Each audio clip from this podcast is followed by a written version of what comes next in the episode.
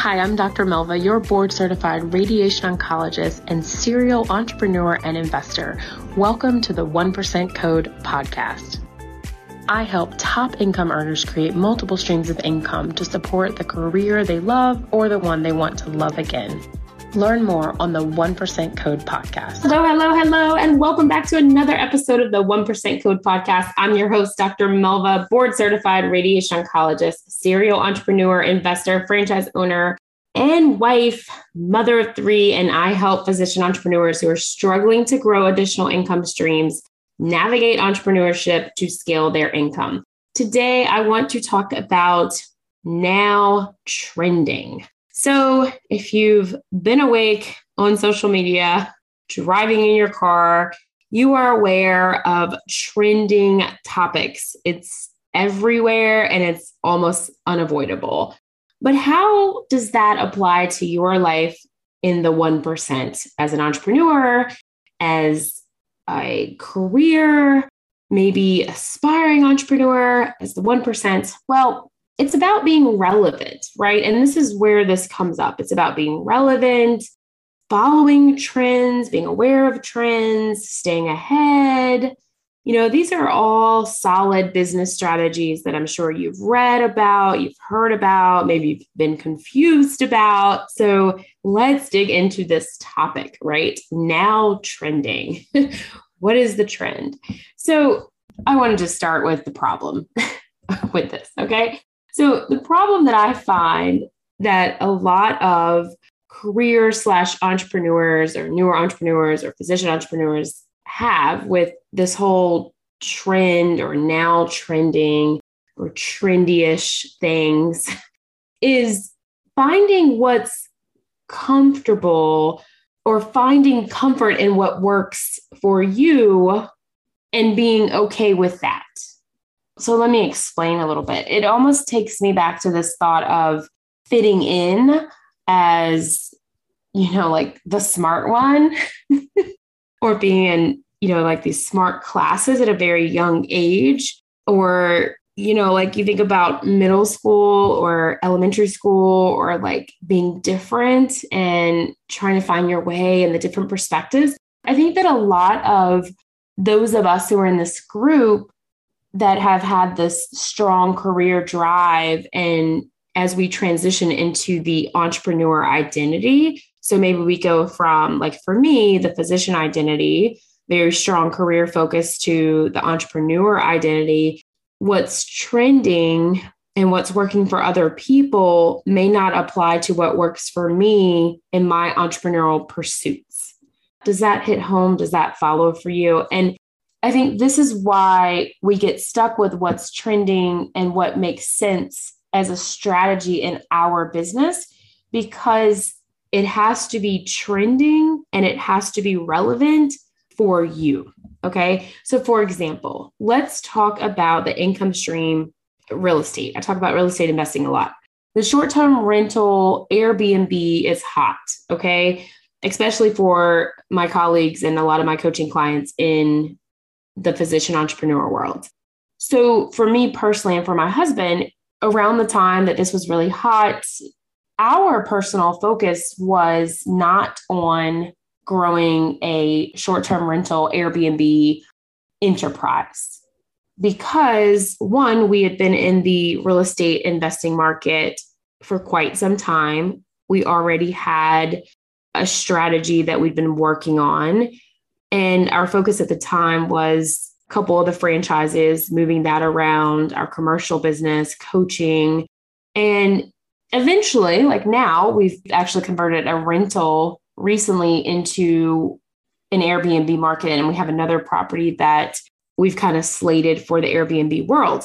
What has to make sense is the timing and the financial opportunity when you're looking at it. So it's not any different than any other strategy that you would take when you're looking at a business opportunity, a profit model, and what works for you. But I think the part that is hard is the distraction.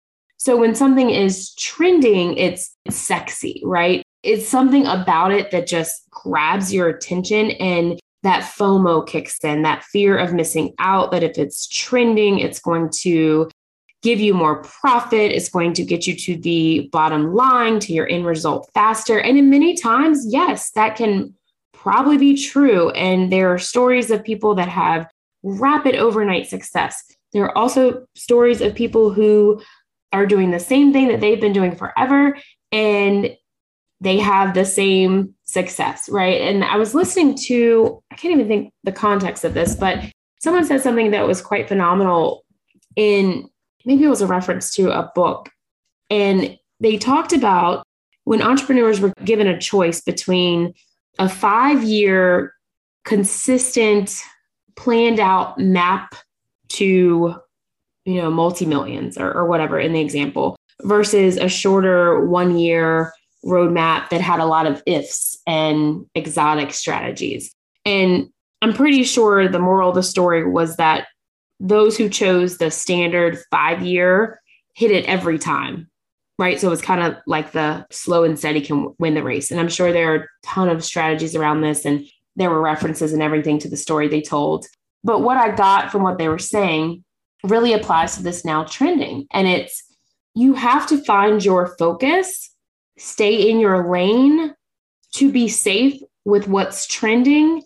So you have that discernment as an entrepreneur to see if what's trending now is an opportunity that you want to jump on and it makes sense for you. So I'm not negating trending, sexy business topics, not at all, because I've said this before. I'm a risk taker. Recently, I learned that I'm also a planner. I think I was in denial because I'm a risk taker and I like to think that I do things at the spur of the moment and with creativity and like my secretary and mother both said, yeah, if you plan it, Dr. Melva. And I was like, ouch. so yes. So if I plan it, I like the the creativity and the spur of the moment, apparently. But also, you know, I think with that, you have to have a plan. Okay. You, you have to have a plan, but you have to have that focus and strategy and really that long term picture to say that, okay, I will be ready you know as i expand and as i scale. And it's it's almost like this entrepreneur manifesto right? That you know being prepared for the ups and downs of entrepreneurship because they will come right?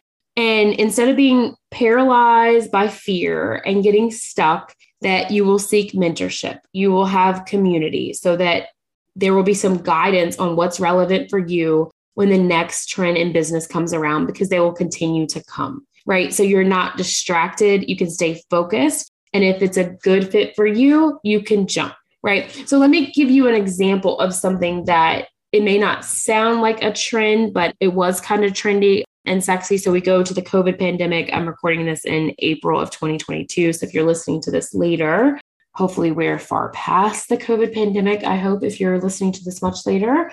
But one of the grants and opportunities for money for small business owners was around loss in revenue during the pandemic and specifically the subset of small business owners around employee wages okay? So recently in speaking with cpa certified public accountant with expertise in this area we were talking and he mentioned that the trending or the sexy conversation that was put out there was around that requirement for a lot of businesses to get these additional funds having to have shown a loss in their business. And I was thinking, yes, I remember the name of this grant. I remember as a, you know, at the time as a multi franchise owner. If you haven't listened to my podcast episodes, we're multi franchise owners. We recently sold the second franchise that we own. So now we're single franchise owners. Great episode. Check it out very exciting stories. I'm sure I'll have more podcast episodes on that because it, it seems like it's still going on. we, we may open up a second location eventually. So we'll probably go back to multi-franchise owners, but I digress. So so back to this, this this subset of pockets of money. But as a franchise owner, we we had a lot of training, a lot of exposure from our corporate, the major franchise, whatever we call corporate? I just call them the corporate education to the franchisees about money that was available. Okay. Because they want to help you so you don't just stop or quit or go into bankruptcy, right? It's been tough for small business owners during this pandemic. So, with that, I was very familiar with what he talked about. So, what was talked about was hey, look, if you've lost money during this pandemic, there are these grants, there are these programs where you can get money. Well, talking to the, the CPA, what wasn't trending was the fact that there was this almost loophole that wasn't in the news. It, w- it wasn't trending. No one was really talking about it. And it was that if you didn't lose money and you were in this other kind of category, and this is not financial advice, I'm not a CPA, I'm far from it. Okay. I'm a board certified radiation oncologist, and I'm also not giving you medical advice on this podcast. Okay. Now that's there for all my lawyers. Okay. So, anyway, long story short, there's this clause that if you're making money, it doesn't say that, but if you haven't lost money you can still qualify for money. And the numbers were huge. I, I mean, I, I, think relatively speaking, anywhere between like fifteen, hundred thousand dollars. Don't quote me again. Not legal advice, not financial advice, not medical advice. The point of this is, I'm circling, struggling here a little bit, just because I'm trying not to give exact advice. It's a little hard. It'd be easier for me just to say exactly what he told me, but I don't want to do that because I want to keep podcasting, right? But the point is, when he told me this, I was sitting here going, and my mind was almost racing like, wait a second. I feel like I read all of those pages and I was on meetings for two separate billion dollar corporations at the time.